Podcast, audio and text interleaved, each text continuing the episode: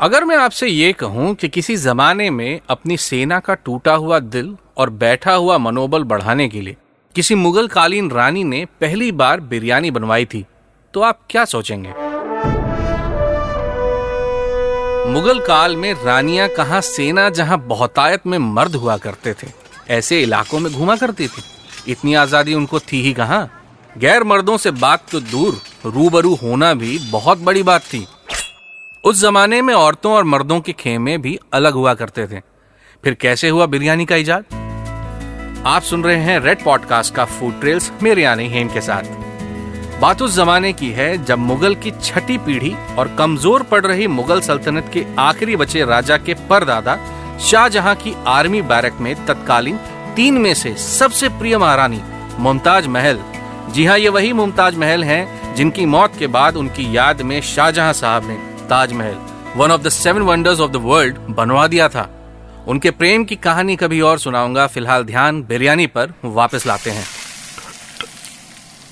दौर कुछ ऐसा चल रहा था कि शाहजहां, जिनको की मुगल सल्तनत में सबसे उदारू सुल्तान माना जाता था, जो कि कला के प्रेमी थे और सही मायनों में राजपाट बहुत अच्छा चला नहीं पाते थे। सुल्तान का आर्मी और एडमिनिस्ट्रेशन की ओर ऐसा रवैया देख के, शायद उनकी सेना भी बहुत खुश नहीं रहती होगी। ना कोई जंग हो रही है, ना कोई ढंग की ट्रेनिंग पर खर्च, ना कोई रख रखाव पे ध्यान। अब जब सुल्तान साहब को नई सल्तनत पर कब्जा करना ही नहीं है तो काहे बात की सेना और किस बात का खर्चा? लेकिन उनकी महारानी मुमताज़ महल को इस बात का पूरा अंदाज़ा था कि अगर सेना का मनोबल फर्दर टूटा तो ये राज्य के लिए बड़ा घातक हो सकता है। सुल्तान साहब, चूँकि कला और बाकी के शौक में ज़्यादा टाइम दिया करते थे इसीलिए मुमताज़ महल को कमान खुद अपने हाथ में लेनी पड़ी। उन्होंने एक दौरा किया और मुगल सेना के सभी बैरक्स में पर्सनल विज़िट भी कर दी। जरा सोचिए वो दौर जब मुगल रानी खुद सेना का हालचाल लेने आ गई होंगी। ये तो वैसे ही हुआ जैसे किसी कॉर्पोरेट ऑफ़िस में क्लर्क का काम देखने कोई सीईओ खुद उसकी डेस्क पे आ जाए। क्या हड़कंप मचा होगा भाई साहब? सोच कर ही मज़ा आ रहा है। खैर, ध्यान वापस बिरयानी पर। पूरा टूर और कई पहलुओं पर ध्यान रखते हुए रानी साहिबा का एक ही मत था। अगर खाना अच्छा नहीं होगा तो मन किसी का भी अच्छा नहीं हो सकता। वो कहते हैं ना जैसा अन्न वैसा मन। मतलब जैसा आप खाना खाएँगे वैसा ही आपका मन होगा सोच होगी और इस केस में मनोबल होगा। खान सामे को तलब किया गया। खान सामा हाजिर हो! और साफ़ हिदायत दी गई कि एक ऐसा व्यंजन बनाओ जिसमें सारा पोषण हो। साथ ही में इंटरेस्टिंग दिखना भी चाहिए और टेस्टी तो बिल्कुल ही होना चाहिए। दलिया पौष्टिक होता है, लेकिन स्वादिष्ट? कभी किसी को कहते मैंने तो नहीं सुना। अगर पौष्टिक भी हो और स्वादिष्ट भी हो जाए तो हम क्यों बिरयानी मंगवाएँगे? दलिया ही ना खाएँगे। ये तो किसी एड की लाइन हो गई। खैर, कई दिनों की सोच, कई दिनों के एक्सपेरिमेंट्स के बाद मुख्य खानसामे ने जिस डिश को रानी साहिबा के सामने पेश किया, उसको आज आप बिरयानी बुलाते हैं। बिरयानी जो कि एक पर्शियन वर्ड है, का मतलब होता है, जिसे पकाने से पहले भुना जाए। अब ऐसा तो नहीं था कि एक ही बार में ये डिश फाइनल हो गई होगी। या ये ऐसी ही बनी थी, ऐसी ही अप्रूव हुई, और आज भी ऐसे ही बनती है। क्यों फाइनल हुई बिरयानी? क्या मेरिट है इस डिश के? इसको बाकियों से ज़्यादा नंबर क्यों मिले होंगे? ये सारे कुछ ऐसे सवाल हैं, जो कि बिरयानी की इस रिसर्च को और भी इंटरेस्टिंग बनाते हैं। बेसिकली बिरयानी के अगर हम हिस्से करें तो हमें क्या मिलता है? चावल, जिससे हमें मिलता है कार्बोहाइड्रेट गोश्त, जो कि हमारी प्रोटीन की ज़रूरत पूरा करता है। मसाले, खाना पचाने और उनके जायके का पूरा ख्याल रखता है, और तेल, जो हमें फैट देता है, जो कि नॉर्मली आजकल लोग अवॉइड कर रहे हैं, लेकिन शरीर को उसकी भी ज़रूरत है। बस मात्रा अलग अलग हो सकती है। तो जो डिश अपने आप में एक संपूर्ण आहार हो, उसे तो कंपटीशन जीतना ही था। अब समझे क्यों बिरयानी पे लगी मोहर और उसको खा के दीवाने हो गए मुगल? सेना जहाँ भी कूच करे, सूरज ढलते ही रुक जाया करती थी। वहीं आग पर चढ़ा दी जाती थी एक डेग जिसमें मसालों के साथ प्याज और गोश्त पका दिया जाता था। उस पे अलग से उबले हुए चावल डाल के उनको ढक दिया जाता था। धीमी आँच पर जब तक डेग में बिरयानी पकती, सेना अपने अपने खेमे तैयार कर लिया करती थी। तंबू गड़ गए, मेज लग गई, तब तक बिरयानी भी तैयार। अब बस, लुत्फ उठाइए। एक और बात। सबसे ज़रूरी इंग्रेडिएंट जो बिरयानी को महज चावल, गोश्त और मसाले से परे कुछ और ही बना देती है, वो है बनाने वाले की नीयत। जब तक खाने वाले के लिए आपके दिल में प्यार ना हो, तब तक बिरयानी में स्वाद आप ला ही नहीं पाएँगे। ये आज की नहीं, सदियों की सीख है। आगरा में इजाद हुई बिरयानी हैदराबाद कैसे पहुँची? लखनऊ में लोग इसके दीवानी कैसे बने? और फिर कोलकाता में वही बिरयानी जो मुख्यतः गोश्त का इस्तेमाल किए हुए थी अब आलू के साथ बनने लगी। क्या हुआ ये? कैसे हुआ? और क्या है इसके पीछे की कहानी ही तो सुनाने आया हूँ। आप सुन रहे हैं रेड पॉडकास्ट का फ़ूड ट्रेल्स मेरे यानी हेम के साथ। आगरा और उसके ऊपर के इलाकों में बिरयानी और आगरा के दाहिने तरफ़ लखनऊ में जो कि पुराना अवध क्षेत्र है, में मुख्यतः एक फ़र्क है, खड़े मसालों का इस्तेमाल। लखनऊ के नवाबों की नफासत के बारे में तो दुनिया जानती है। उन्हें कोई भी स्वाद अपफ्रंट पसंद नहीं आता था। कुछ भी करिए, मामला सटल रहेगा। इसीलिए खड़े मसालों का इस्तेमाल अवध में कुछ कम ही हुआ करता था। हाँ उनको थोड़ा दरदरा कर दीजिए या फिर पीस दीजिए तो और भी बेहतर। अब मेरे साथ दोहराइए। चावल पे गोश्त की यखनी पड़े तो वो बिरयानी। और यखनी पर चावल तो वो पिलाव बिरयानी कहलाती है। अवध में बिरयानी आई तो किसी और रूप में थी, लेकिन उसको लखनऊ ने रिफाइन कर दिया। और मेरे हिसाब से तो भाई साहब बेहतर किया। अवध के नवाबों को मसालों का मेल कुछ ऐसा चाहिए था जैसे हार्मनी ऑर्केस्ट्रा, जिसमें सबका अपना अपना रोल तो हो, लेकिन कोई भी अलग से उभर के ना आए। ये नहीं कि ट्रम्पट अलग से बज रहा है, ड्रम अलग से सुनाई दे रहा है, चलो अपनी आवाज़ बुलंद किए हुए। अब आप देखिए कैसे संगीत और खाना जुड़ा हुआ है। कैलकुलेशन ही तो है, नंबर्स का गेम, क्वांटिटी का फेर, रेजोनेशन, काउंट, सभी तो है इसमें। और फील वो तो भाई साहब सबसे ऊपर।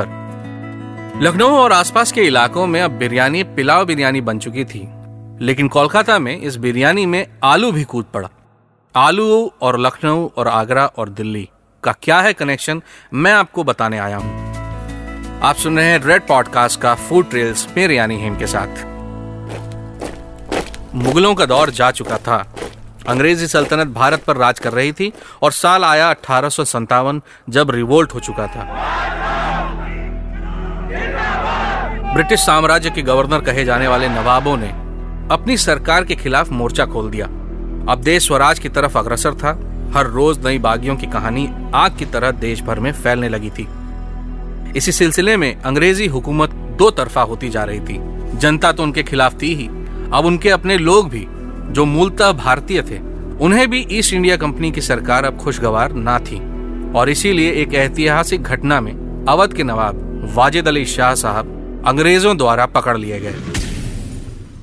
कहते हैं, नवाब साहब की नफासत इतनी ज़्यादा थी कि वो खुद को बचाने के लिए भाग नहीं सके, क्योंकि उनको जूता पहनाने वाला वहाँ कोई था ही नहीं। अब नवाब थोड़ी ना खुद जूते पहनते हैं। खैर, वाजिद अली शाह साहब को सजा के तौर पर कलकत्ता भेज दिया गया। और उनके सभी शाही भत्ते बंद कर दिए गए। अपनी सल्तनत से दूर, अपने लोगों से दूर, अपनी कोठी में नजरबंद वाजिद अली शाह साहब का जीवन अब कैसा ही होगा, आप इसका अंदाज़ा खुद लगा सकते हैं। लेकिन नवाब है, शौक तो शौक होता है, और वो भी ऐसे आदमी की बात हो रही है जो अपनी नफासत को बचा ले गए, जूते ना पहन सके और गिरफ़्तार हो गए। खाने और संगीत के बेहद शौकीन नवाब साहब ने बिरयानी खाने की इच्छा ज़ाहिर की। लेकिन उनकी माली हालत अब कुछ ऐसी नहीं थी कि रोज उतनी ही क्वांटिटी में गोश्त खरीदा जा सके। इसीलिए उनके खानसामे ने इजाद किया नया तरीका। पोर्शन भी बरकरार रहे और स्वाद भी। इसीलिए लखनऊ की पिलाव बिरयानी में डाले गए डीप फ्राइड आलू। मसाले वही, बर्तन वही, चावल भी वही, बस गोश्त के साथ अब आलू भी। अब जब आगरा से होते हुए अवध भी घूम आए तो दुनिया में अपनी बिरयानी के लिए फ़ेमस हैदराबाद को हम कैसे भूल सकते हैं? हैदराबादी बिरयानी भी अगर वैसी ही पकाई जाती है, जैसे दिल्ली, आगरा, लखनऊ की तो फिर इसका नाम फ़र्क क्यों? मसाले भी वही होते होंगे और गोश्त भी, चावल भी। लेकिन हमारे लाखों वर्ग किलोमीटर में फैले हुए देश की खासियत यही है कि इस देश में कोस कोस पे बोली बदल जाती है मील मील में पानी तो मसालों में कितना फ़र्क आ जाता होगा? सोचा नहीं ना? बस यही तो बात है। सीधे शब्दों में कहें तो हैदराबाद की बिरयानी होती तो दम बिरयानी है, लेकिन अवध की तरह उतनी सटल नहीं, थोड़ी तीखी क्योंकि अगर आपको पता नहीं तो मैं आपको बता दूँ। आंध्र प्रदेश की मिर्च बड़ी फ़ेमस है, आम मिर्च से ज़्यादा तीखी, वहाँ के लोग तीखा ज़्यादा पसंद करते हैं। आप कोई भी व्यंजन उठा लीजिए, आंध्रा में खाना नॉर्मल से कुछ ज़्यादा ही तीखा मिलेगा।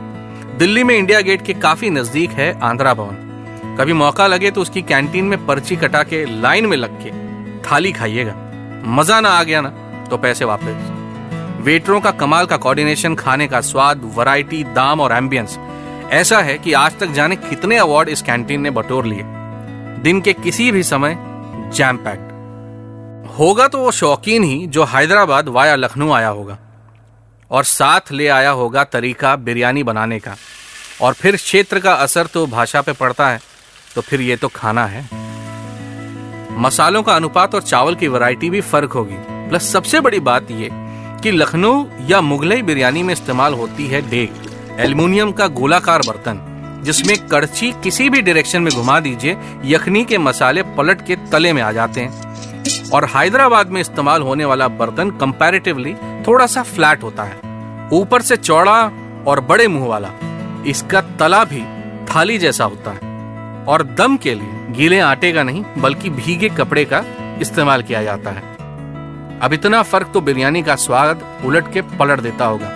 लोग कहते हैं कि आज भी बंगाल की बिरयानी में आलू मिलता है, और हैदराबाद की बिरयानी में उबला अंडा और कढ़ी, खड़ी लाल मिर्च। कई लोगों का ये भी मानना है कि ये बिरयानी के साथ नाइंसाफी है, लेकिन मेरी मानिए तो हर डिश की अपनी मेरिट है, वरना नया कुछ भी बन ही नहीं पाएगा। आखिर कीमा भरा संबोसा हिंदुस्तान में समोसा के नाम से इतना फ़ेमस कैसे होता? सोचा है? संबोसा और समोसे की कहानी भी सुनाऊँगा फ़ूड ट्रेल्स पे किसी और एपिसोड में। मेरा नाम है हेम और आप सुन रहे हैं रेड पॉडकास्ट का फ़ूड ट्रेल्स